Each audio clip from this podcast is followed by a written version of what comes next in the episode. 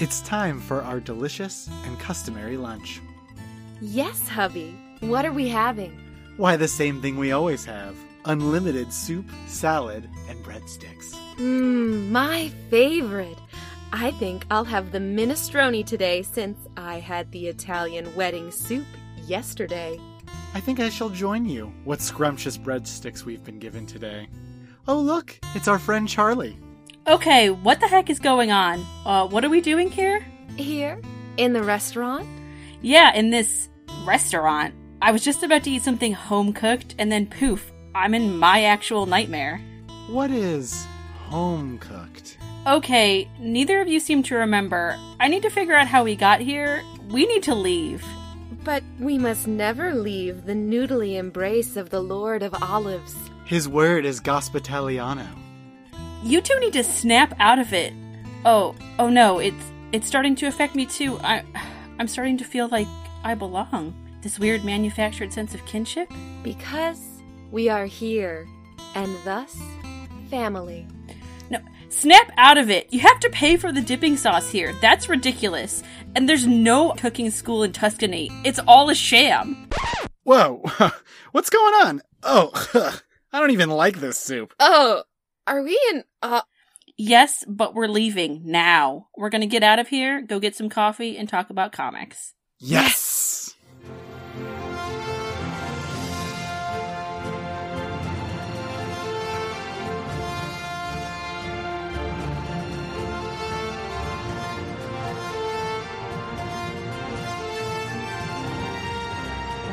I'm Christina Edelman, And I'm Chris Edelman, and this is Chris's on Infinite Earths. the podcast where nothing will ever be the same. Welcome, readers, to our final House of M episode. We're at the M portion. hmm And we have with us here a special guest. Yay!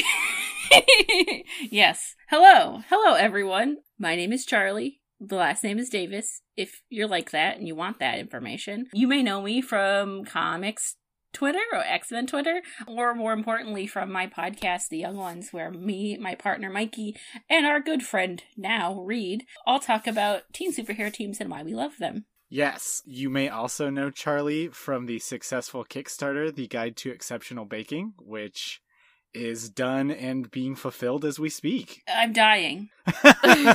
Yeah, no.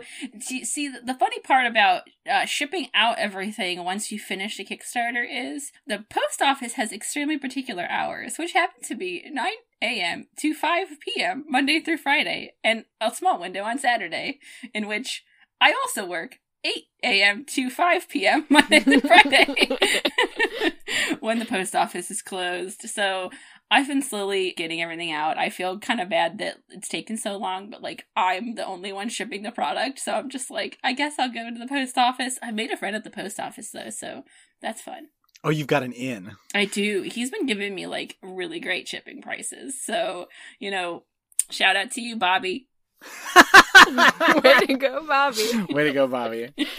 You may also remember Charlie from the Acts of Friendship because they were on Oh, that's our right, episode Charlie. You were on that episode too. then, I was back in November.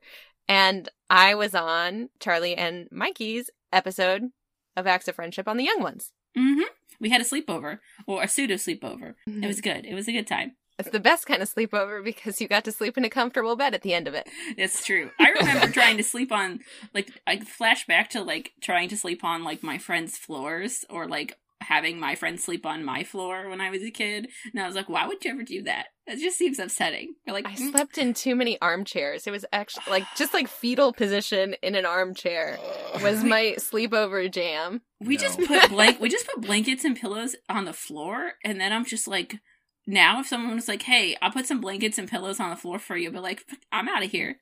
I'm going home. I'm a, I'm an adult. what am I doing here? yeah. Yeah, like if people want to like meet up for on on like trips or something, I need to like scope the place out. I'm like, I am not a teenager. I am not sleeping on a hard ground. Yeah. And someone's like, I can sleep beds." I can sleep anywhere. Well that's good for you. I can't. Uh, I did have to sleep on the floor recently. Our three year old got the flu and Oh. You know, his his bed was not suitable for sleeping after he got sick. So we cuddled together on the floor of his bedroom, and I hope to not have to do that again for a really long time. You that sounds sweet though. That sounds sweet. That sounds like you were a trooper though. Yeah. Oh, that was the narrative I told myself. I got a lot of padding ready for myself, hoping I could kind of make his bed all right for him. No, he just wanted to sleep on the on the floor with me, so we had to spread out that padding. Floor, floor party, it's fine. Floor party, yeah. All right, well, are we ready to get into the summary? Yes, summary.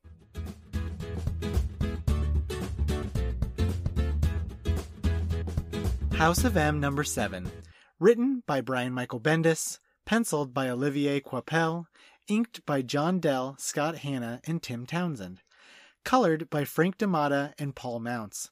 Lettered by Chris Eliopoulos. Edited by Tom Brevoort.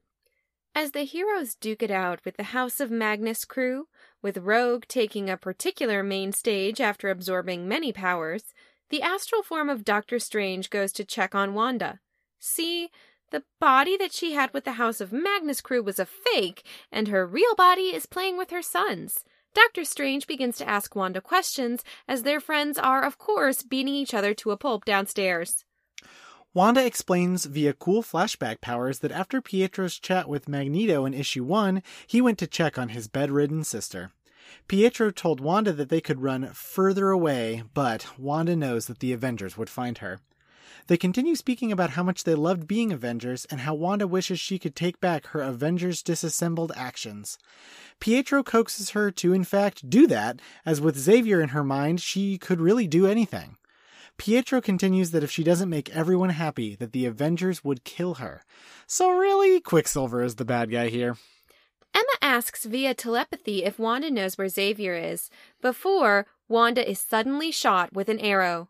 An angry Hawkeye confronts Wanda about, you know, killing him and then bringing him back to life before she disintegrates him with her powers. She is sadly not in control. Meanwhile, Magneto is Layla Millerized, and while Pietro whoops up on our heroes, Magneto steps in to confront him, rightfully saying that Pietro has destroyed everything. Magneto hurls chunks of metal at Pietro again and again, smashing him to a bloody pulp. But a furious Wanda emerges from the tower, removing Magneto's ability to speak. As the crew telepathically debates what to do next, Wanda heals Pietro, then admonishes Magneto for his mutant supremacist views. She states that Magneto chose his mutant supremacy over his own children, and this is what ultimately resulted. Finally, Wanda says the famous words of this crossover no more mutants, and we fade to white again. House of M number 8. Written by Brian Michael Bendis, penciled by Olivier Coipel, inked by John Dell, Scott Hanna, and Tim Townsend, colored by Frank D'Amata, lettered by Chris Eliopoulos, and edited by Tom Brevoort. Much like issue 2, this is best presented to start as a bulleted list, we think. Anyway, the world is theoretically back to normal with some marked exceptions. Peter Parker is back to being married to Mary Jane, but is pretty messed up about the whole House of M thing. Layla Miller wakes up like normal, but might be late for school. The new Avengers have a meeting to discover that only the people present at the final confrontation seem to remember anything, so Iron Man and Cap don't remember. Doctor Strange is pretty messed up. Emma Frost and Wolverine wake up on the Xavier School lawn, where tons of students and staff, including Danny Moonstar and Bobby Drake, have lost their powers. Wolverine remembers everything about his life. Emma Frost uses Cerebro to look for mutants around the world, of which most have seemingly lost their powers. Less than 200 remain, Emma also can't find Wanda Maximoff or Charles Xavier. News pours in across the globe about the loss of mutants, while Doctor Strange laments his failure as Sorcerer Supreme as he did nothing to prevent this and also cannot locate Wanda. Iron Man gets a signal that someone is at the destroyed Avengers mansion, and when the new Avengers investigate, they only find the arrowed to the wall costume of Hawkeye. The X Men track a depowered Magneto to Genosha, where Wolverine angrily interrogates him about the locations of his children. Magneto says nothing, as we get a few final shots. We see a happy Wanda living that Beauty and the Beast provincial life. Finally, as Hank Pym narrates, we see that the mutant energy that has been wrested about from the depowered mutants floats along in Earth's orbit, with an unknown future reaction set to occur. But seriously, where the heck is Charles Xavier?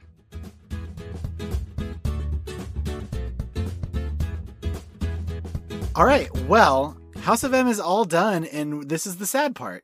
Oh man. Yeah. It's rough. Yeah. It's really rough. And you like you sometimes forget because it was so long ago, um, just what the end of this story does and like the impact that it has. And it's like it House of M's like the like the event where it says nothing will ever be the same again. Except for now when they say that it doesn't mean anything, but it definitely did here. Yeah, this is maybe the last time that it's meant that, to Yeah. be honest. I agree. It started off pretty serious, and I feel like we had a lot of lot of fun in the middle. Episode two was a lot of fun, and Do you remember the episode two times? the episode two times those were good times. It was lighthearted, a lot of a lot of what if what ifs going on. A lot of making fun of Peter Parker. Yeah, You don't want to do that at the end of the story. No.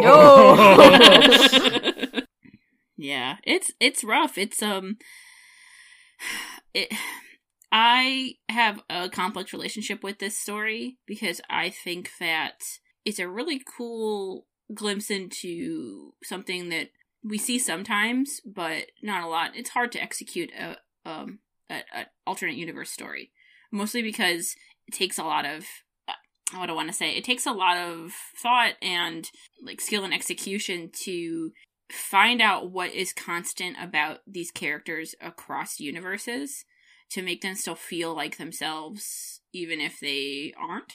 Not so much here because everybody snaps out of it pretty quick. But you know, in in other stories like say Age of X-Men that's going on now, it it takes a pretty deft hand to do that. And uh, I don't know. Bendis is good sometimes, great sometimes, and pretty bad other times. And I, I honestly think he didn't do he really didn't do justice to to Wanda. Like he he for all intents and purposes like tore her character down over this story and disassembled previous to it, and it took a really long time to, for her to come back from that.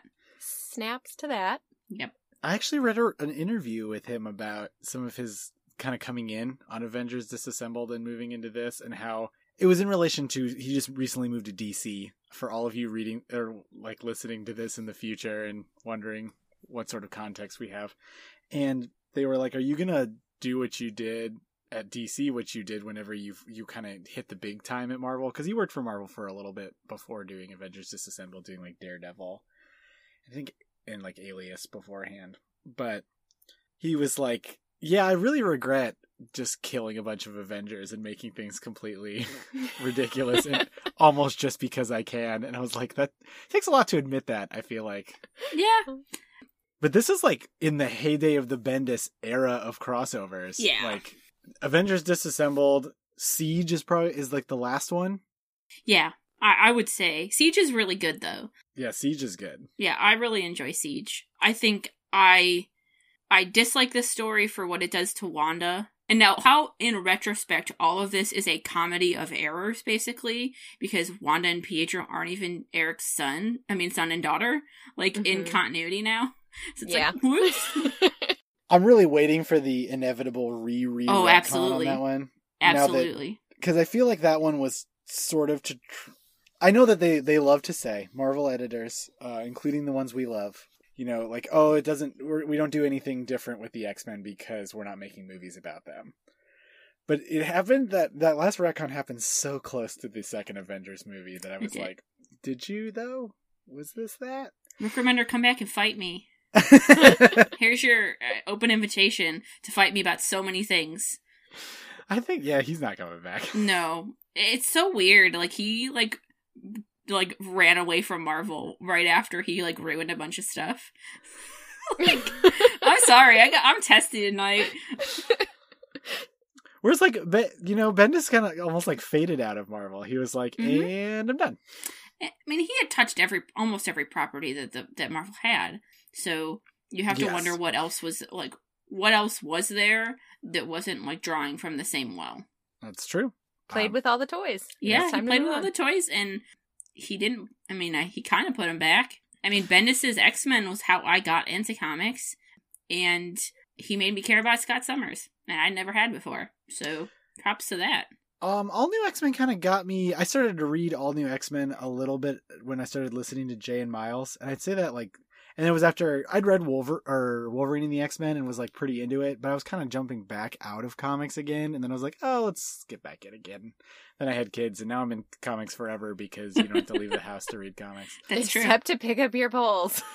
Yeah, That is true. which apparently you have you have Christy do sometimes. So she did it for the past two weeks. Thank you, Christy. Uh, I had I had to do it for Valentine's Day.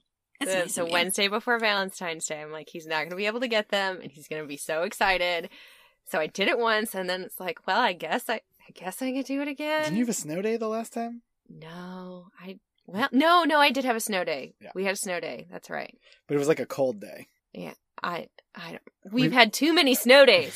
I Too was many uh, snow days. I don't want any more snow. the day before Valentine's Day, which was that Wednesday, was I was just in a perpetual state that entire week. Um, it was the week that Shatterstar number five came out, and I was Mm. just like on. I was just on my cloud nine that entire week. yeah, it was a good time. I really like at the beginning of issue seven. I know that there's there's gonna be like I got like two jokes and and one of them's a reach, but um, early on, Rogue gets a real opportunity to like whoop up on everybody Oh yeah, Mm-hmm. in a way that I feel like I haven't seen her get to do much. Where she's like, I will take everyone's power and then just beat everybody up. And there's even a bit where Pietro like goes and rushes to try to like head somebody off, and then Rogue's just in his way all of a sudden. Oh, so cool. Mm-hmm. She's the, like the line, like wrong one. Yeah. Yeah. fun. I I really appreciate how how this issue is structured because it is for the most part extremely qu- uh, an extremely quiet moment punctuated with like the noise that's going on outside and I think it is really true to that moment. I think it's it's like written and like the art is in such a way where it really does feel like Wanda and Doctor Strange are like like cut off from everything else. Like you get that dissonance there. Like you understand that she's not there and that's not real to her. I do I do like that a lot. I think that is executed very well. I really like how she tends to with with with herself have a bit of like a placid sort of controlled demeanor but express some of her more erratic emotions through the projection of her not real children. Yes. She Mhm. has the angry child and the scared child. Yeah, and that's exactly what that's supposed to to be. Mm. Discounting the fact that, and this is going to get weird, maybe for you guys who don't know, but I am a I do come from a teenage superhero podcast, but the the first volume of Young Avengers had already been out when this happened, meaning that Billy and Tommy, who are actually Wanda's children, were out in the world before House of M, and during House of M, something happened. like, I'm not sure what happened there. They were trapped inside of House of M and these like children who aren't actually real. It's very strange. Do they Um, they address that in Young Avengers? They don't. oh, weird. See, I thought they were supposed to be completely separate children. I mean, Billy and Tommy and Billy have always been Wanda's kids. Right. Like William and Thomas were Wanda's children before they got their souls like taken away in the be- very beginning um, of all this stuff. And then like Tommy and Billy were in the Young Avengers. We didn't know what their parentage was until you know they were twins, and then it got hinted at. And then House of M happened, and then we just go back to um, Children's Crusade. Yeah, Children's Crusade is after after House of M, which is when um, Billy sets out to find Wanda. Yes. Yeah. The the whole deal with Wanda and her children is incredibly complicated. It is it is there I love complicated superhero comics. It's like half the reason why I love it. But even like that is so difficult for me to really grasp. It's its own little Hawkman problem. And it's just incredibly poorly executed. Yeah, like it started in some storylines in the 80s with Master Pandemonium and then they decided to ignore it for a while and then Bendis kind of brought back like, "Oh, Wanda, she's going to go wild because of kids again." And like those kids hadn't been referenced for a long time. And then they were actual people and they're still actual people, but man, we haven't seen the Young Avengers in a little bit. Yeah, we haven't seen we haven't seen Tommy in a while, and we haven't seen Billy in a little bit. Um, Mhm. Tommy always gets the short end of the stick, and I'm bitter about it. you Fair know. enough. You know, sad sad parts with kids always really gets get to me. So reading House of M, I just kept thinking, gosh, what happened to these kids before this that was so traumatic that set and I just kept like looking for some really traumatic event and was I was like, Chris, what what what happened just before this? Is there is, is there some way that I'm supposed to empathize here? And I was like, I don't really understand what happened with the children. She parthenogenesised the children, basically. Like she created them from her chaos magic. But yes, but so why what what happened to them to make them because she she seems heartbroken about her children that they're gone, but they're not gone. No, Okay. they were. They were. Okay, Chrissy, here we go. Here we go. Here we go. All right. I'm stretching. I need a stretch for this. So, okay. Readers, prep yourselves for some continuity. so, um, Wanda and the Vision fell in love. hmm Yes. Because the Vision was a robot, Wanda could not have ch- natural children by the Vision, a robot. hmm So instead, she used magic to make children and became pregnant and had children. hmm And it became known that the children had the souls of, like, had, like, shards of, like, lost souls inside of them, like, taken from Mephisto. Okay. When Mephisto found out that Wanda had taken his soul shards, he sent Master Pandemonium to take the souls from the children and did so, thusly, like, erasing Wanda's children from reality. Except for that she remembered that she lost them until Okay. somebody locked those memories away inside of her mind. Okay.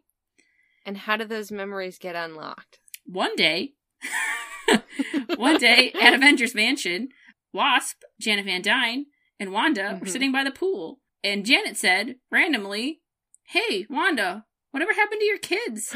oh gosh. And then, thus started a, like, eight issue mental breakdown known as Avengers Disassembled, Okay. where in her g- tremendous grief and hysterical womanness, according to Brian Michael Bendis, uh, Wanda systematically killed two Avengers and then basically lost her mind Okay. because she remembered this traumatic event that happened. Was there supposed to be like some sort of etiquette where everybody's like, "All right, guys, we cannot bring up Wanda's." lost One would children." think so, except for J- Janet just ruined it. I don't know. That it's just so random. Like it is not. It is That is like real random. it's real random. Like ooh, well, boy, these, it's these random. mai So- tais are delicious. Hey, anyway, That's I don't know. I think it's incredibly selfish to take away someone's memory of their children, even if they were lost. I agree, and I think that was that was a bad move to begin with. it was. You can blame Doctor Strange. yeah, it's, this is a Doctor Strange fault. Her her children also became uh, someone's hands at one point. But we Yeah. Doctor. Strange just told Peter Parker that he can't take away his memories. Yeah, he totally Literally in did. this issue that we just read. Maybe because he's like, I can't do that anymore. Look Yeah. what happens. Look what happened. I mean, you're not wrong. Yeah, so in yeah, in the in the interim, um and then and then what happened was obviously Erik took Magneto took Wanda back to Genosha and then we have the impetus for this story. okay. But in in the interim, the souls that Mephisto actually took back never made that never made their way back to him. They splintered off again and like reside now reside in the like they resided in the bodies of two other new newborns that happened to be born in the Marvel universe. Who happen to be Billy Kaplan and Tommy Shepard, who are Wiccan and Speed. Okay. Yep, they're part of the Young Avengers. Okay. Which, since you've been reading comics, the Young Avengers have not been in a ton of comics. Correct. All right. That makes a lot more sense than everything that I've Googled. People on the internet don't make as much sense as you, Charlie. Well, I'm glad I could explain it for you. um, I love Tommy and Billy, and I so I had to like know their complicated history because like their connection to Wanda is actually very important, and like that's basically what happened. What happened to them during House of M is a mystery. However, um, yeah, did they turn into these bowl cut children? that's We- what I'm wondering, and I don't know, and that eventuality is kind of scary. What's wild is at this point, Wanda can I like Wanda's cr- created these two bowl cut children, and then like in the first issue created like a baby, And Yes. Xavier had to be like, "No, you don't have a baby," and that means she literally like whole clothed a, a baby and then just deleted this baby.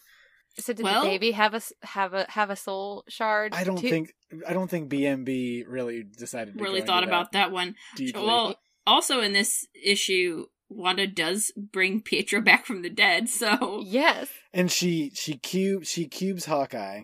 Mhm. yes. Uh, one thing I do like a lot about so Qu- I think Coipel's art is a lot of what saves this this crossover to me. I agree. It's very cool and cinematic Mhm. and sort of like the term I like to use that I, I heard once. I, I feel like I read it at Comics Alliance and I'm like, that's my that's my term now. I'm gonna take it.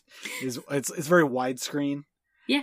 But he decides to represent a lot of like Wanda's anytime wanted to deconstruct something, that it kind of just turns into little cubes. And it is Yeah. creepy. I love it. That's It- so cool. It is yeah, very cool. I think it's really cool, and I think it's a good representation of like the world in which everything is being is able to be manipulated, Mhm. like blocks. hmm So I, I think that's a really good uh, metaphor for that. and her um, kids are playing with blocks all the time. Yep. Bam. Got it. Got it in one. Got it in one. Making toys with their mind. Yes. Yes. So poor Hawkeye, he's like, cool, I'm back to life. Although I really did enjoy that scene. it's a very good scene because Hawkeye, Hawkeye is, you know, upset, and I get it. How did he get there? How did? Yeah, that, who knows? I'm not um, sure. My bigger question: How does he remember? Because he pointedly refused Layla giving him back the memories because he didn't want like memories of like dying and not existing. Maybe he did Oh. always remember but didn't say anything. Maybe, maybe he just wanted to go along with it. But it, as far as I'm aware, it's not really addressed. No. It's as much to give us this moment than anything else, which is fantastic. Like It's very good. the mo like the moment in with the art when he shoots Wanda and you just see her fall down, like with the arrow in Mhm. her back. Mm-hmm. Yeah. like there are some very good parts of this, especially this issue, because this is the climax. Yeah, uh, issue issue seven is probably probably the best issue. Mhm. Uh, there's some really there's some really bold character moments. Like there's a lot of like big big hits.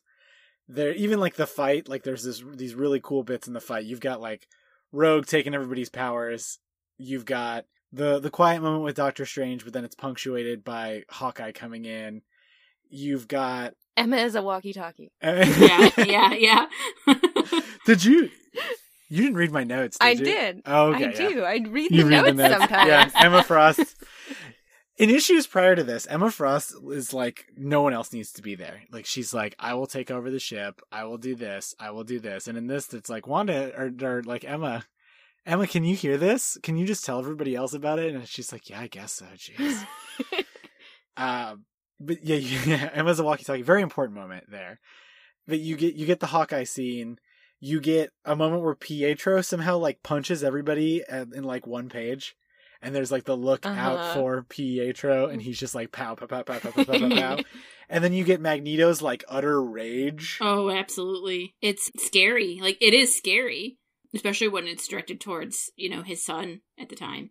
Um Yep. Still, And- we're we're. I think we're, I I don't know if, if any. uh You know, Charlie, you you and me, not you know, we're we're part of X Men Twitter in a pretty big way. I think we can just say that the, the, they're still his kids. Yeah. I, I won't accept any. I won't accept any substitutes. Yep. Rick, Rick, Rick, you can fight me. You can know where to find me. You don't turn your turn your location on, Rick. if we just put that energy out in the world, we know something will happen because it's happened before. That's true. It's very true.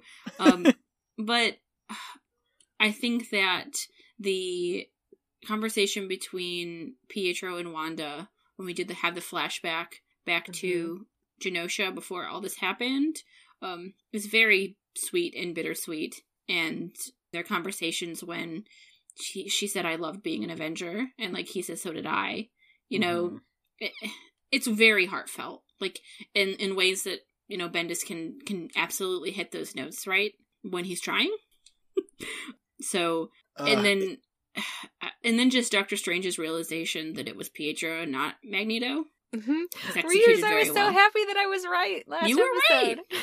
when I was listening to your last episode, I was like, "You're almost there, Christy. You put, the, put them together. Put the ideas together."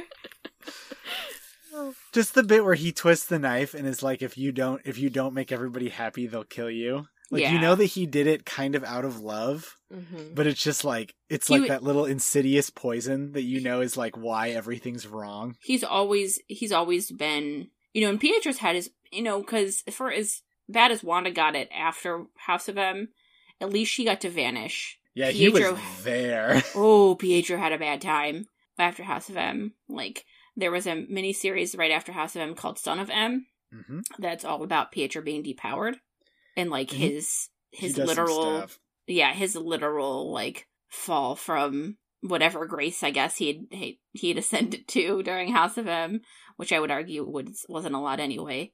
It was all living a lie, but um, yeah, Pietro basically becomes he just looks very run down and starts talking to himself and having hallucinations and then starts peddling Terrigen crystals like they'll repower mutants and pretending like he doesn't know what happened to all the mutants and why they got depowered. Yeah, yeah. yeah, it's the, it's some rough stuff. yeah. Tries to kill Layla Miller. And oh. yeah, shoves some Terrigen crystals into Rictor. It's a whole time. Ugh poor Layla, she doesn't get so she she definitely gets more later to do. And I kind of wonder I wonder editorially was she originally just going to be done after this or were they planning on putting her in X Factor? She had to have been cuz X Factor was a launch title at, at like at the outset of Decimation. That's right. It literally starts with Decimation. Mm. So yeah, Des- Decimation is just like it's like the the banner fallout of House of M. So anything okay. for a while was Decimation in the top left corner. Yeah, see, seeing her in issue eight, just kind of looking out the window, like you know she remembers everything because she was there, yep. and like anybody gonna anybody gonna check on this child? Like she, oh, she'll she's uh she becomes um yeah. uh, a lot to, happens to her. Now she's happens, an adult. Yeah, a lot happens to Layla. She hangs out with Jamie Madrox and um, his merry band of misfits who aren't so merry at all. X Factor Investigations is very good though, Christy. I think you'd like it, and then probably not like it, and then. Here, here's here's how you do, what you do with X Factor investigations. You start reading it and say, "I love this. It's very good," and then you're like, "Okay, it's got some in middling quality," and you're like, "I like this. It's very good," and then you're like, "Oh man, this book just got real bad. I got to put it down." yeah. Um. Yeah. X Factor is, I think, got like one of the strongest first issues around especially especially after after House of M. But um, we're not here to talk about that. yeah, we don't talk about ongoings here. We only talk about crossovers. Yes. so all of the fallout from this in issue eight is a lot to take in. The whole issue. The whole. whole issue. I mean, it, I mean, it's a whole issue of fallout. We don't. I.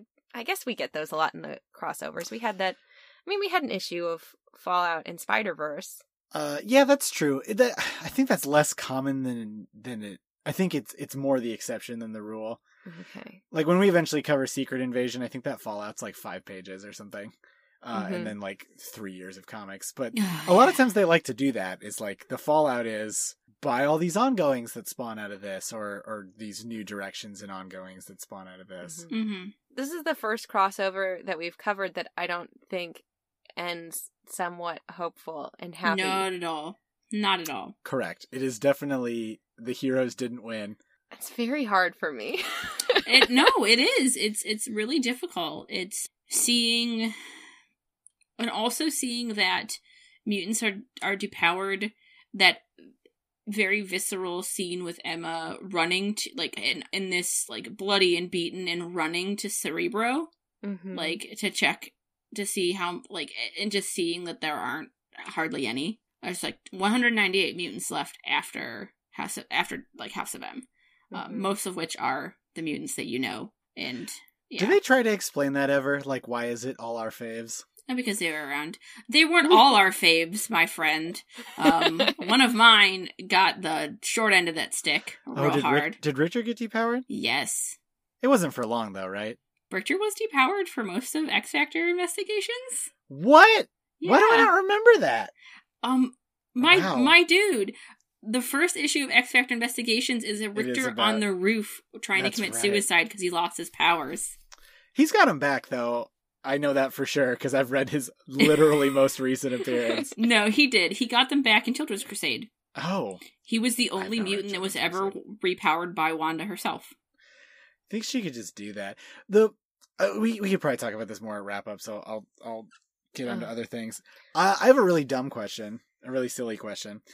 Why are some people like like Peter Parker wakes up back in his bed and like his his redheaded wife is there instead of his blonde wife, and that's and, and Layla wakes up in her bed. Emma Frost wakes up in the lawn. Yes. Right. Looking And- way, way worse for She's wear. got like mud coming out of her nose, or maybe it was supposed to be blood. It's- and Wolverine also wakes up in the lawn. Why did those two wake up in the lawn, but everybody else seems to just be in the house? I'm not sure. I mean, I think it's for us as the readers because we first see Layla and Peter Parker wake up and we think, oh, maybe everything's okay. Oh, and then you see like Yeah. beating up Emma. So I don't know if it has a reason other than that just reveal moment of, wait, no, it's not. Mhm. Yeah. A little bit of pacing. Heads up, a child literally says, "Ms. Frost, I don't feel so good." They- that line got nicked. You're not wrong. You're not wrong. uh, all those lines from children, I'm, I'm just like, I'm like, I feel, I feel this in every fiber of my being. I have experienced this when you have 10,000 children asking you a hundred different things and they are all very panicked and it's all very, very important. But you have like this one task that you're supposed to be getting done. And it's like all of it's kind of this anxious peripheral and it just, oh, it's Poor Emma. She was a real. She was a real like head headmistress in this uh yeah. issue. Emma's had to deal with so many children, like, crises.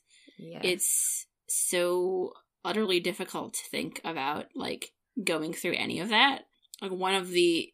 One of the like one of the lines that like end in the school is like someone asking her like Miss Frost, what happened to my powers? Did I do something wrong? oh, Oh. yes. Yeah, I, it's rough.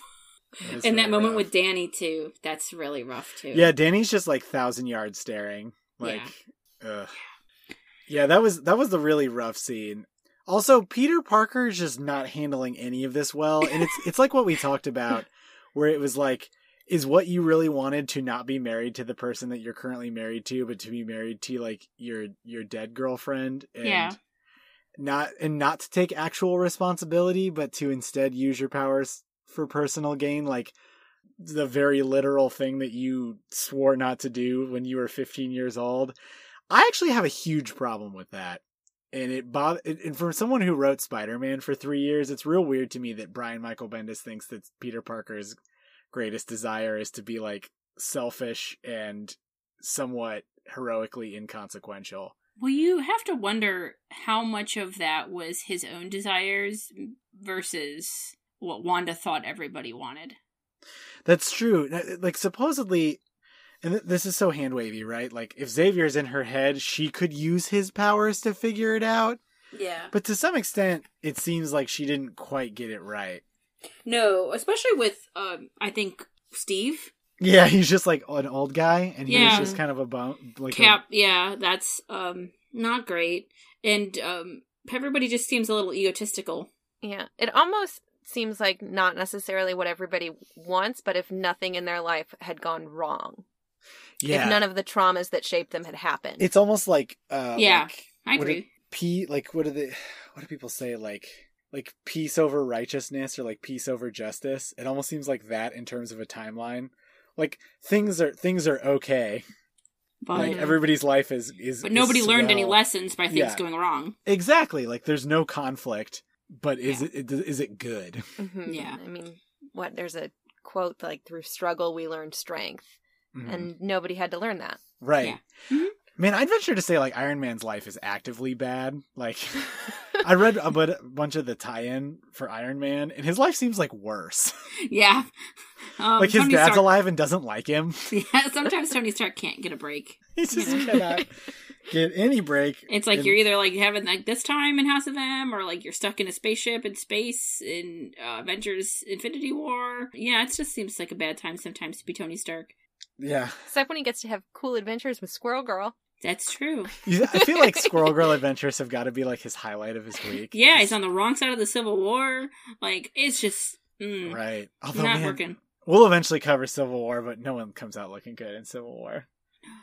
Least of all Mark Millar. But uh, he throws children in the negative zone. Yeah. goodness gracious.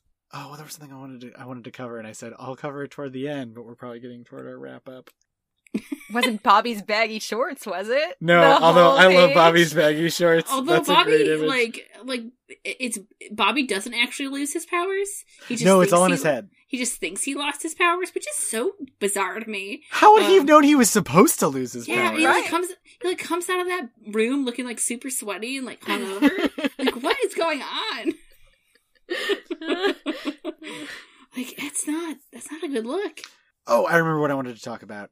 Do we do we ever do we come to a consensus or at least find out was Layla kind of put into House of M as like a subconscious effort of Wanda's mind that Mm. something needed to probably be fixed after all? I'm wondering about that because Doctor Strange says it explicitly. Yeah. Um, like you put Layla here to bring us to you. Yeah. Right. and, but and she's we- like, I don't know who that is. Yeah, she's just she, eh, that's kind of her. That's kind of her her her Age of Olive Garden scene where she's Yeah. just oh everything's great. Mommies create things.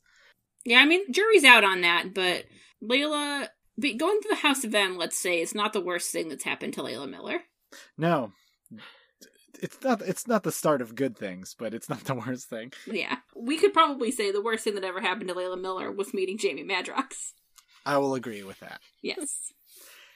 So the the last few pages of this of this crossover before we we move on to our fun listener questions is the explanation that all of the mutant energy that was that was contained or controlled by the mutants who lost their powers hundreds of thousands of them has kind of gone off somewhere and then we get a flash of it like floating around earth's orbit it, it is the weirdly least consequential part of this entire crossover Really? Because it just feels like it's supposed to lead to some into like this next big thing. Well, Yeah. it does. It does like four things. It Would like, you like to tell us about that, Chris? oh, I'm trying to remember all of them. Um, it goes into a guy, Yes. and he becomes he gets a Wait, name. All of it?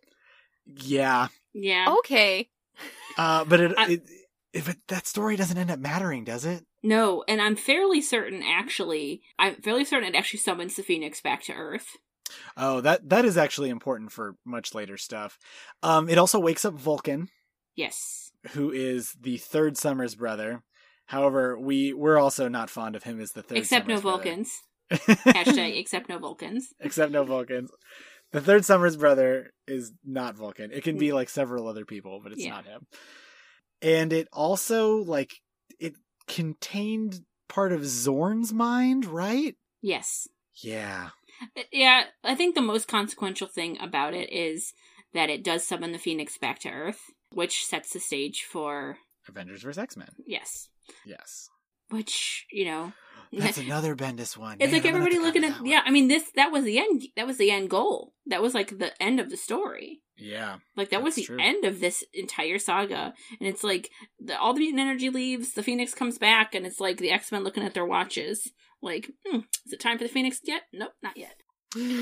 That Like- even kind of has like the end of Wanda's story, really. Yeah. And then That's when her and Hope, um, like hold hands and say no more Phoenix. yep, and That's- that's, That's it. And but there, there's no more Phoenix, no more Phoenix stories after that. There's been a there've been a lot of Phoenix stories after that. Grant Morrison's run of X Men kind of started to create the idea of a mutant culture, and it got explored uh, quite a bit further. But I feel like this is kind of the death of that, at least Yeah. for a while. And I think that's probably the greatest injustice that this this did was like Grant Grant Morrison's run started to create this idea of mutant as like a distinct subculture and a distinct identity where there would be like mutant art and like Mhm. mutant neighborhoods. But now there's only 198 of them, so they're like they're just like way back to the beginning of like mutants are hated and feared. Mhm. And it was a bit of a bummer and a lot of a, a lot of people I talked to really liked the idea of let's do let's get into mutant culture. Let's like see what people who mutants do who are not just fighting for their lives all the time. Yeah. And I kind of lament what we what we maybe lost through that. Yeah, I, I agree with that. Um, some of that was touched on in X Factor. Mm-hmm. That's true because they they hang out in like a Mutant Town, Mutant- yeah. yeah. So that was addressed. Like, what do you do when you're a you know formerly persecuted minority that is no longer don't no longer have that touchstone?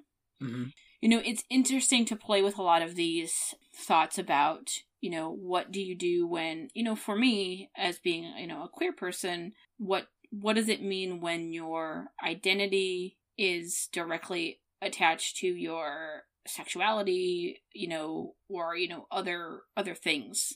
So finding identity inside of like or, or missing that or or knowing that that's missing is is interesting.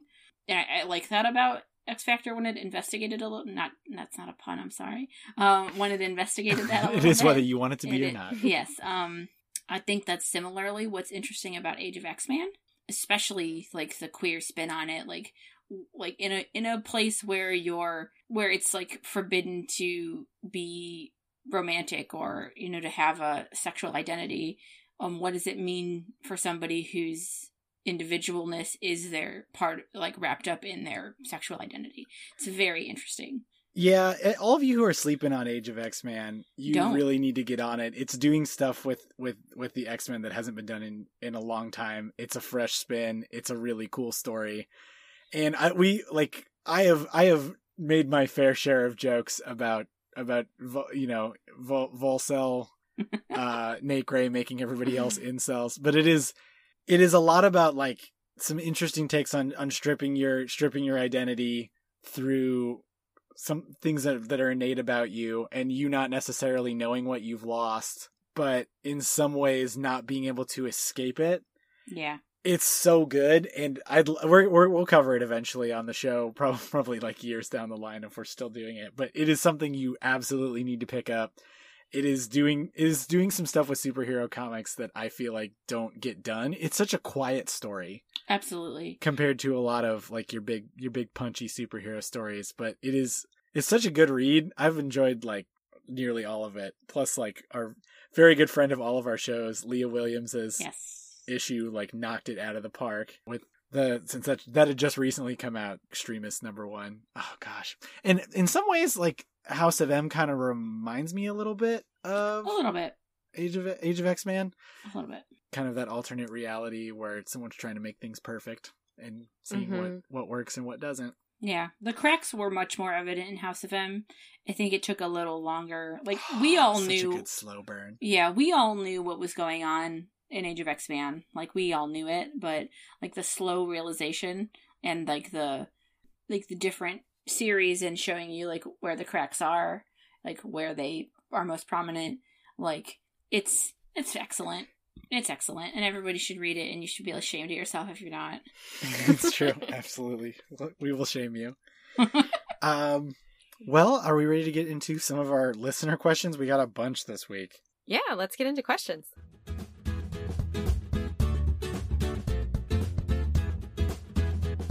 All right, we can get right into it and start with a friend of the show at Arthur Stacy. Our pal Adam Reck asks, Coipel's art elevates the story and parts of Avengers vs. X-Men to a whole nother level.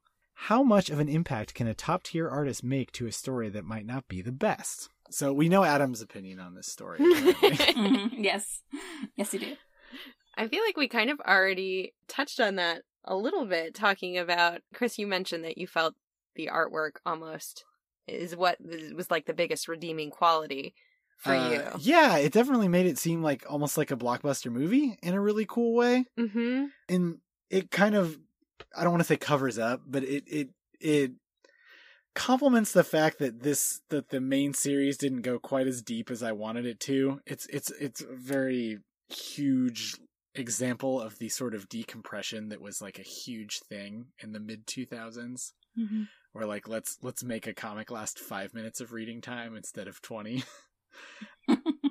but the art at least made it every every hit and every every scene seem really cinematic and cool so i think that adam brings a good point up that comics are visual media, Mhm. probably first and foremost with words added rather than the other way around. Right.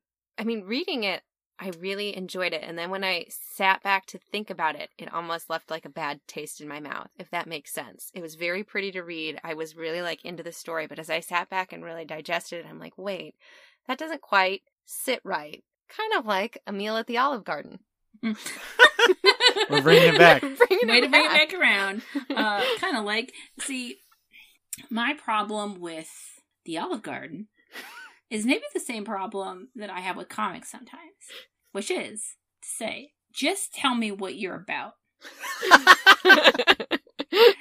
See, Charlie doesn't have problems with Applebee's because it knows what it is. It is the place we're going to go and get food that's just fine. Olive Garden tries to be this fancy restaurant, and it is not. So, like, I want, like, I don't want books to be like coming to me and saying, like, this is going to change your view. Like, I don't need that. Like, I don't need that advertisement. Mhm. Like, I, I'm, I'm so tired of.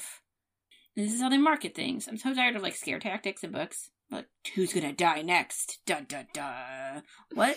No, that's not. That's not. Someone my- will be brutally murdered in this comic, and if you don't pick it up, it'll be your favorite. yeah. Well, my favorite did die last year, but not really.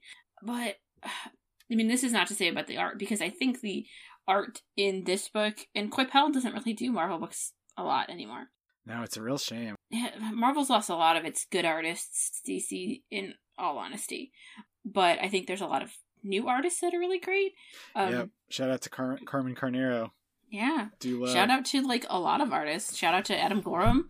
Shout Yeah. out to like just very in- interesting styles of art. They're not house Mhm. styles, but they're like they have their own personality to them, and I think that can bring a lot of good flavor to books. Like I like Coipel's art. It's very Mhm. pretty and it is cinematic, and I do, do think that it elevates this book. But I think I, I think maybe it could have used like a if I had to pick an here's a fun game. If I if you had to pick another artist to be on this book, who would you pick?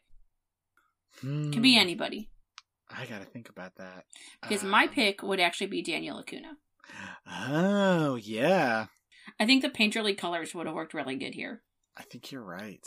I haven't thought about this one. I'm sorry I'm answering a question with another question. You really are. You I'm not, now I'm on the spot. Uh, Um, I'll I'll just volunteer that I don't have an answer. It's okay, Christy. It's okay. I mean, um, Erica Henderson, artist of Squirrel Girl, can draw everything ever forever. So, you know, it's true. We're gonna see her. Ah. I'm very excited about that.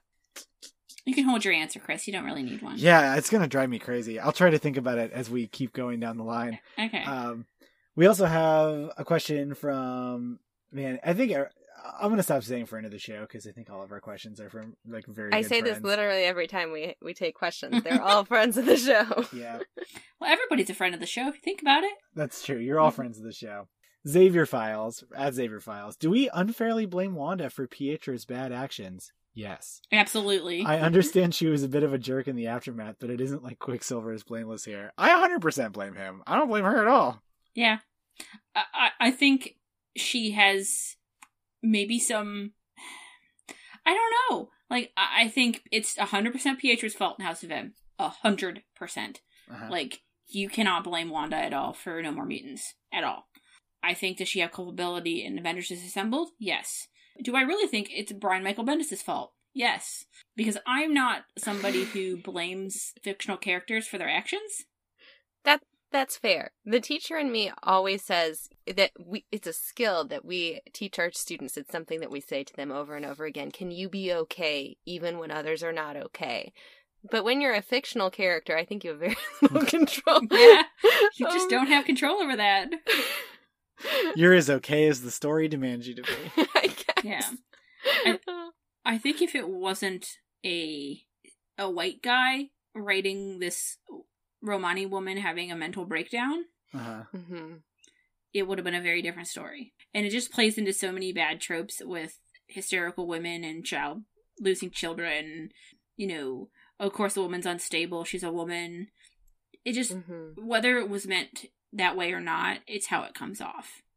Yeah. I mean, I think it it built a little bit on some some hints from earlier stuff, but I don't think it it was necessarily like this is a this is a recognizable and constant trait of Wanda's from her inception or anything like that. Exactly. And I I think it's and I think why people blame Wanda is because of course you'd blame the woman. Like the the characters seem to blame her more too, Yeah. which is mind-boggling to me. yeah. Well, because they they recognize the powers, but not the motive or the place that it comes from. So you you blame the person with the powers, you, regardless of who is manipulating them. Yeah, I suppose that's true. Yeah. Mm, they don't recognize her as a as a tool in this, as you know. yeah. I- y- You want her to be a person with autonomy, but the story has really just made her Not. the tool of other people. Yeah. That is true. And one might say that's the point. Like that's what you're like that's the like you're supposed to understand that. Like but I think that there's a very very good part of Children's Crusade where Scott and the X-Men have come to basically kill Wanda after she reemerges again and Tommy steps in front of him and says, "How many of you have been brainwashed or mind controlled or have done things that you would have never done if you hadn't been. Like, how can you hold her accountable for that when you wouldn't hold yourselves accountable? And it's this amazing moment coming from like a teenage kid in a moment where it's like, yeah, like you adults don't know what you're talking about. And like it's it's a really good moment.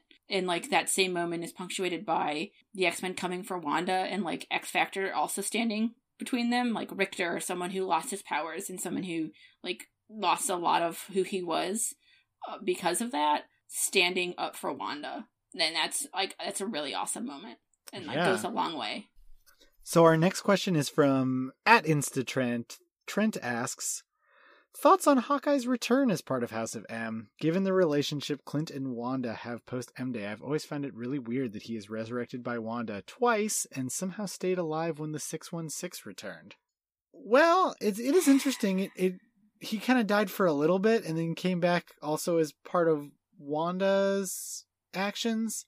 Yeah, I'm not sure. I almost wondered like what like it, I think they Bendis that as I talked about that interview realized that he just kind of killed him off for shock value and then was like, actually, I think I kind of want Hawkeye back. yeah, I'm never surprised when characters come back. if Not- Uncle Ben came back, it would blow my mind, and I hope not never characters do it. that have like comic book face value, meaning like they're around a lot. Yeah, like Hawkeye coming back. Yeah, Hulk coming back like super quickly. Not shocking. Wolverine coming back. Also not shocking. So yeah, I'm not. I'm not like I wasn't like particularly surprised or anything. I wasn't invested in Hawkeye for the longest time, so I was like, okay, cool, he's back. No, he takes a he takes a turn after House of M anyway. Like he's not Hawkeye anymore. He's Ronin for a he's while. Ronin. Yeah. Yeah. Which you know, one would argue losing, dying, being resurrected, perhaps dying again, and then being resurrected would do something to you mentally. Yeah, maybe you need a little a little. you need a little alone time. I understand. Dress up like a ninja. Bad. Let's not. Let's not have the white guy go by Ronin. Thank you. Thank you. Yeah. But Hawkeye's never really meant anything to me until Matt Fraction wrote him. AKA the Hawkeye story. Hawkeye Yeah. didn't mean anything to me. Um, our next question is from at dipping underscore sauce. This I have. This is um our friend Aaron, but Hivernal. Man, at dipping sauce is such a great Twitter handle that I'm man. Um, hi, Chris's and also Charlie. The Marvel Wiki tells me that Shatterstar and Rictor were not involved in House of M. Assuming the Wiki isn't lying to me, and I don't think it is, what do you think Star and Rick were doing during the crossover? What kind of perfect reality would they get?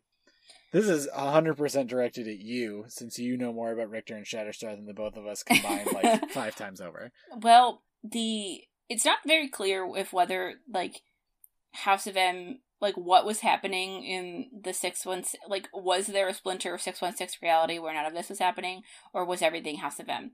So, on the basis of the fact that House of M makes you like like gives you everything you ever wanted, Mm-hmm. but with like a weird askew, right? Yeah.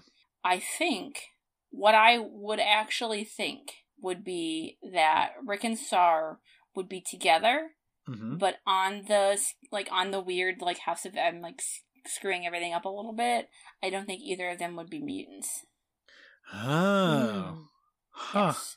It's one of those caveats. It's like, well, here's this, but also you don't have this. I I, I feel like that seems right.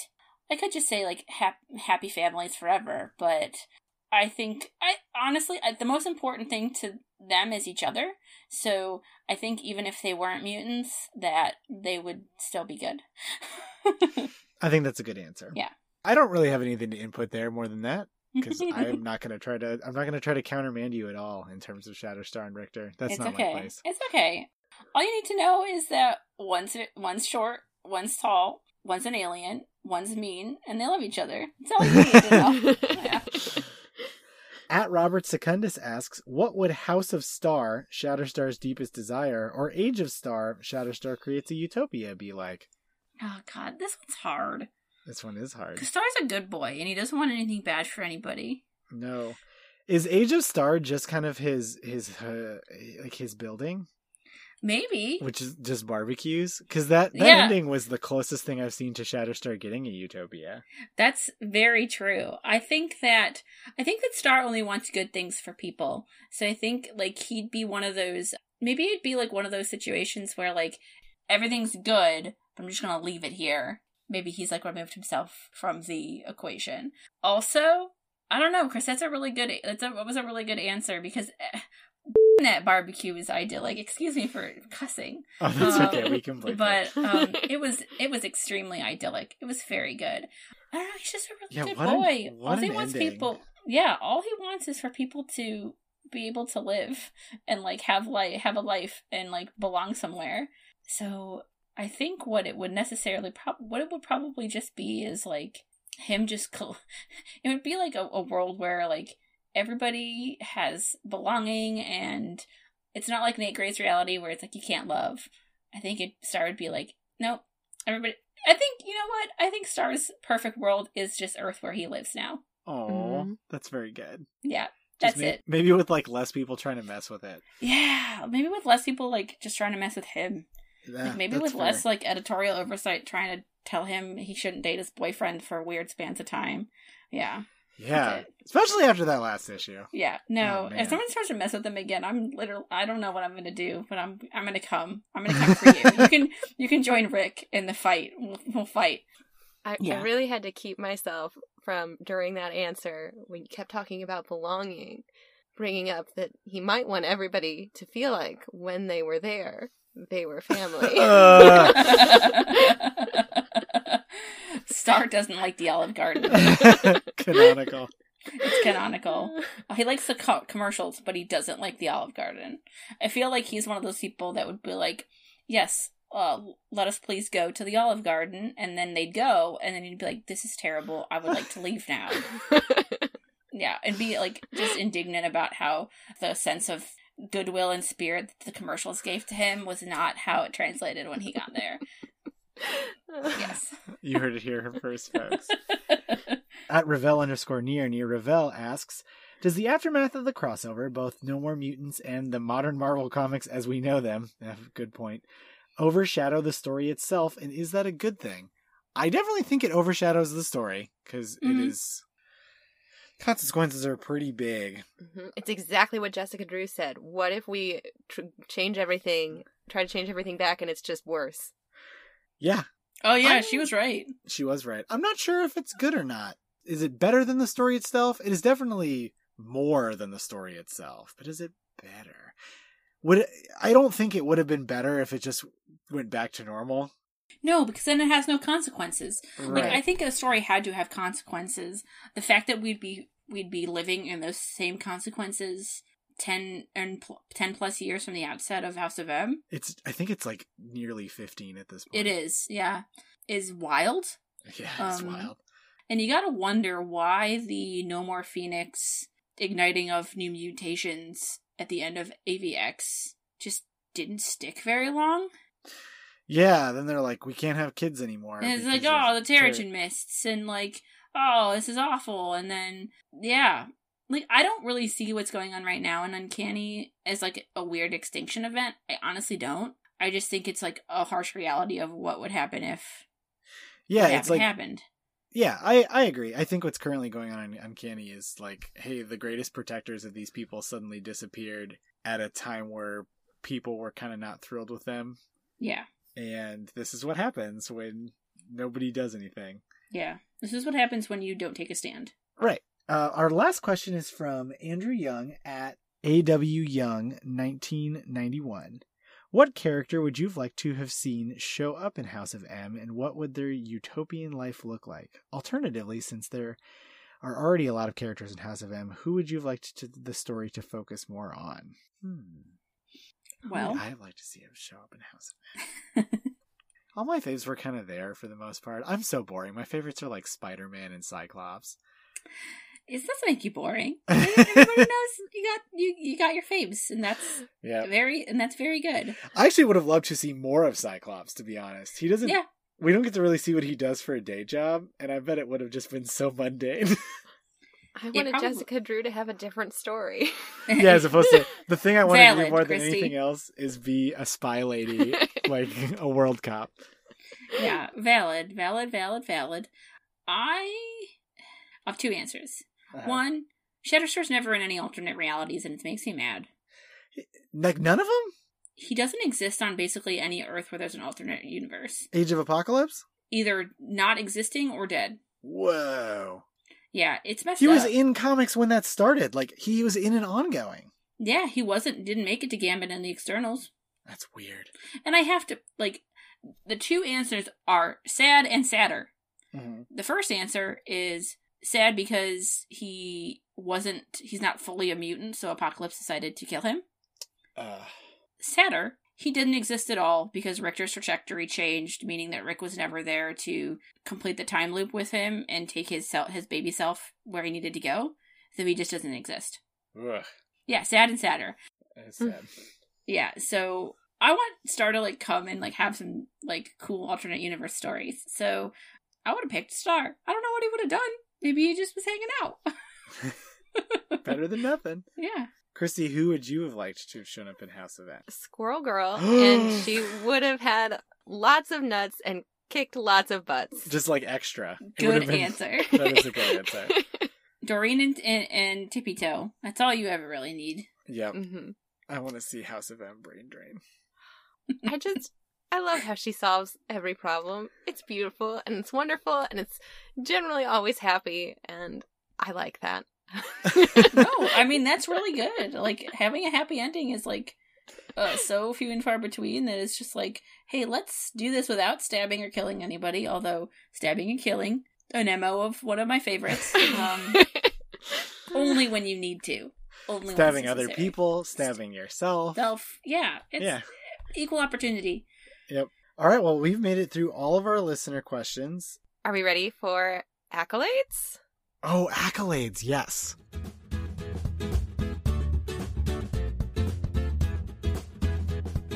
So we usually start off with best line. Yes, Charlie, what's your best line in these last two issues? Okay, so I'm just gonna pick one between the two of them. Mm-hmm. I think probably my favorite line is during that conversation that Doctor Strange is having with Wanda in the in like the weird space. Mm-hmm. Mm-hmm. I think it's just, man, I'm I'm like oscillating between two, and I know that this is like time for me to like just pick one. You but pick two. yeah, we're not gonna stop you. Yeah, I know. um, I, I, well, like I'm gonna focus on this, and I think it's just the way that it's like framed with like what else is going on when Doctor Strange continually keeps asking her like where like what did your father do? Why did he do this? Like where's charles xavier? And like wanda just like complacently like looks at him and just says he just wanted me to be happy. He wanted all of us to be happy. Oh like, that is a really good line. yeah I, I think that's that's it. Christy what's your favorite line so my favorite line uh, comes from issue eight in the aftermath, when all of the Avengers are gathering, and Peter Parker's having his little meltdown, hissy fit, and like breaks Tony or breaks the table, and Tony gets kind of upset about it, and Luke Cage is just like, "You'll buy a new one." Yeah. Like, yeah, it's no- yeah. it's no big deal. Uh, my best line is from when the Avengers are still at their conference table, the new Avengers, and they're listening to the news because Cap asks them to turn the news on. And then, like, I think it's actually supposed to literally be Reverend Stryker, like the X Men villain, Mhm. talking about how it's like their punishment or whatever. And Cap just says, Never mind, turn the idiot off. it sounds like something your father would say. that is a hundred percent something my father would say if he was like, "Oh, turn up that that show," and then it's like some pundit from like Fox News. He would just be like, "Never mind, turn the idiot off." He would do that eye roll, that that Mhm. you know, that Doctor Edelman eye roll. All right, Chris, do you want to start with your coolest moment? My coolest moment is is the Magneto rage when this is I'm going to say a line but it kind of just describes the moment. He starts like using his magnetic powers to just hurl large chunks of metal at Pietro and he says, "What have you done in my name, boy?" And I was just like, "Whoa." It was a very Mhm. cool moment for me. Mm-hmm. Uh, I mean, it's also like a guy's like brutally beating his kid, so that's not really great. But it was just like him like ripping, ripping through, and kind of having a Magneto rage moment was was a whole bunch. My coolest moment is it. It really is because of the art when, or after Hawkeye's shot Wanda, and she, you know, her her her children are the ones getting upset. So to Mhm. protect her children, she has to to unmake Hawkeye Yep. and his little just that panel of him in the little blocks disintegrating as he's yelling at her. I just is, think is really powerful and cool. That is a cool moment. Mhm. Charlie. Well, not to be cliche, but it's got to be no more mutants. That is that is the that is the moment Yeah, of I this mean- crossover. yeah. I think just the panel before that and the actual panel, like it's iconic for a reason. Like the It way that is. it's paced, like the way that it's set up, like the fact that Emma says, "Oh no," Yep, like she knows what's gonna happen. yeah, that's yeah, that's got that's it. Literally just the zoom in on the mouth. Yeah, Yeah, Mhm. it's very good. Christy, who is the greatest hero of this of these two issues? Okay, the greatest hero I've got to give to Doctor Strange because out of all of this like he's the only one that's tried a somewhat rational discussion with with Wanda which, you know, maybe would have happened if they'd gotten to Genosha a little bit sooner in the first issues, but looking for some sort of resolution here actually actually doing the work while everybody just is out there punching punching each other. Yes, it's not successful, but it was a very good attempt at a somewhat maybe potentially positive resolution to this. Well, that was mine as well. Daily double. Um, for literally the same reason, but also the bit later where he feels a lot of kind of lament over like I'm the sorcerer supreme. This is literally my job, and I didn't Yeah. do it. He gets like a series of these in this kind of point in Marvel continuity where he's like, I did this wrong and this wrong and this wrong, and uh, some consequences eventually happen. But poor Doctor Strange, he really did try. I feel like that's kind of that's kind of his thing. Yeah, Sometimes he does a really good job. yeah. It's interesting because like in his early appearances, he was like he like always had it. Like it Mm. was never a problem for him. Charlie, who do you think the greatest hero is? Well, I'm gonna have to go with the same one you guys did. Yay! There's Uh, no wh- such daily triple. There's no- We No, we, we didn't come up with a good name for it last time. You told Triple me I triad. couldn't call Tri- it like a like a turkey. I think I wanted to call it a turkey, like in bowling. Well, I just said You triple triad, like in like in the weird Like bad Final card Fantasy game, VIII? Final Fantasy VIII. Yeah. Yeah. Yeah. Right. Um, um, but no, I agree with all of that. I think Doctor Strange is the only one that like feels any sort of sort of guilt hmm over the fact that he can't help Wanda, who he cares about. Yeah, I Mhm. think Not just the fact that he failed and these this everything happened to mutants. I think he's the only one that shows genuine like care towards her, um, which maybe isn't fair, but I think that's the only thing that's illustrated in the book. yeah, that it is textually what we get. Yeah. Mhm. So the Crusher Creel Award for silly villainy. I'm gonna go first and say Wanda's weird kids. There's not really a good like a villain in this per se. Like we can't say like Doctor Doom's a real goofball. Yeah, no. Um, but it's like they're they're the creepiest part of this crossover for me, so I'm calling them the villains. Yeah, even creepier when you think about the fact that they were real boys, and then apparently Wanda just did this to them. I will turn you into a small bowl cut child. yeah, yeah. Um, you will be happier as an two identical bowl cut children. They are twins canonically. Just they one are. has white hair and one doesn't. All right, Charlie, your silly villainy. this is gonna sound callous. But it's, it's hard not to in these two issues. Yeah. When Magneto's on Genosha at the very end in issue eight and he's trying to bend the fork. it is so uh. sad, but also I how long did he crawl around before he found that fork? Yeah, exactly. Like what does a fork just do? Okay. Okay. Yeah. Miss it. My Crusher Creel Award for Silly Villainy goes to Wanda's body double. Oh, or she just like she just makes a cube person to hang out. Yeah. Like you mean yeah, she's like, I never I leave the kids. I, I, I just make a body, you know, yeah. when my dad needs it for appearances. And she's like, the, "Do I need to make another one? Did I upset anybody?" that was that was pretty good. Yeah, I like that. That was the one that wore the like the like headdress with the coins over the eyes, and uh-huh. now it makes sense because she doesn't need to see. And then mom mom wanda is just wearing lots of flowing things much as much as you do when you're doing mom stuff christy. Mm-hmm. you just wear flowing things. Yeah long flowing I, yeah is it, a, is it a nightgown? Is it just it looks like an it looks like a nightgown. It looks like one of those like really nice nightgowns you'd like put on. Like maybe if you were going to have like a like a day spa treatment or like or royalty of some sort right. you know Readers, by the way, if you couldn't tell my sarcasm, Christy's kind of a PJ pants and, and shirt kind of kind of when she's doing the mom slumming it. Yeah. Well, now I'm just now I just need to buy Christy like a long flowing robe to obviously wear around the house. to just wear around the house when you're doing yeah. mom stuff. Um, well, I guess that wraps up our coverage of House of M. So, readers, next next session uh, which will hopefully be two weeks after this, but we're not holding our breath because we have an entire comic book convention between then and now. Mm-hmm. We will do our best.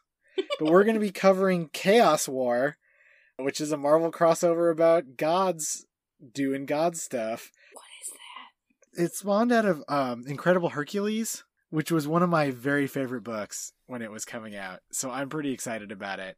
This was suggested by by one Zachary Jenkins, and I decided to listen to him. Um, yeah, I was very excited to learn about this uh, when I read my Twitter. Yeah, thanks like... for consulting me. Yeah, I was like, mm. this is just like, you know what? Mm, we're doing this one. yep, this one. Sorry, did you want to do like maximum security or? No, you don't. Just don't let me pick things. you picked one crossover, and it was very good. I very much enjoyed it, but afterwards I was like, yeah, this probably isn't like the crossover that anybody thinks of when they think about important crossovers to cover. Phalanx Covenant is definitely Phalanx Covenant. Just just would have dialed it back a couple of years. You we got covered Executioner, Executioner song. song. Yeah, yeah, that's that's a big one. Mm-hmm. But it was a lot of fun. Yeah. yeah. and speaking of a lot of fun, Charlie, you were so much fun to have as a solo guest. Uh, this is this is your first solo solo guest on this program. Yeah, it was a lot of fun. Thank you guys for having me and tolerating my bad jokes and listening to me talk about the things that I always talk about. yeah, can no, you th- tell us you where to find you on the internet? Yes, you can find me personally at Genetic Ghost on Twitter, where I do reviews for WMQ Comics most of the time, some other outlets too. Um, you can find my writing and my work over on my Twitter. I have it pinned up on my pinned tweet, and I just talk about garbage. uh, currently, I am live. I've been live tweeting these '90s commercials I've been watching. You can find my podcast I do with my partner Mikey and our friend Reed, the Young Ones, over at Young Ones Cast on Twitter, and we have usually bi-weekly episodes. Right now we're covering we're starting to cover Jason Aaron's run on Wolverine and the X-Men, so that will be a fun little ride to go through. It's my um, favorite comic. the faces Chris is making right we now. were not pandering to, we weren't pandering to you, Chris, but if you want to believe that, you go right ahead. oh, I definitely will. And if you want, I have some copies available of uh, my cookbook of Mikey and I created called The Guide to Exceptional Baking. You can find it at X Men Baking Zine on Twitter. I have a link to the store where you can purchase a copy if you would like and miss the Kickstarter. It's fun. It's good. It's got a lot of good stuff in it. That's all I got. If you want to find us on Twitter, we are at Chris's Pod. We are also that on Facebook. You can email us at Chris's on Infinite Earths at gmail.com. We always appreciate your five star reviews on your iTunes and your Stitcher, and I think you can review on Spotify now. um, we also have a Ko-fi page if you would like to give us a donation if you like the show and think it deserves a coffee's worth of, of dollars mm-hmm. or an increment of a coffee's worth of dollars. You can find us at www.ko-fi.com slash Chris's on Infinite Earths. I think we've been uh, delinquent on sharing a Facebook review that we've gotten by oh, somebody boy. who has also given us an iTunes review. Uh, okay, we should. How probably... generous! I know it was very generous of them. We have a review from Chris Osborne, who recommends us. Mm-hmm. Uh, Chris and Christy do a wonderful job making these crossovers accessible to people just starting out, but also have great knowledge nuggets for people who have ar- who are already into the stories. Plus, they're just good people. Well, thank you, Chris Osborne. So well, are you. you We're going to be recording with him and not too long. Uh, next week, actually. Mm-hmm. So, yep. you, yeah, you can find look us for at Play a... Comics. yeah. Well, uh, also, for readers who will be at uh, C2E2, you can see all of the members of this particular episode. yes, yes, you can. We will all be there, likely in close proximity. Yes. You can definitely say hi to me you can recognize me because I will be in my Spider Woman cosplay. Yeah. yeah. Uh, Christy, you're the uh, bravest woman I know because you're doing cosplay, and I couldn't even put my wherewithal together to attempt the same kind of thing. So. it wouldn't be happening if I hadn't had already had it made years ago. uh, that's fair. That's fair. You can catch me uh, standing next to either one of them and probably weeping over the art I will receive. Oh, yes. Yeah, there's so many good artists. It's going to be a blast. Uh, we hope to see some of you at the show. It'll... Yeah, say hi. Yeah, definitely. Charlie, thank you again for coming on the program. We absolutely appreciate it, and it's always a delight to talk to you. Anytime, guys. Thank you. And until next time, slay your enemies, and all you desire shall be yours.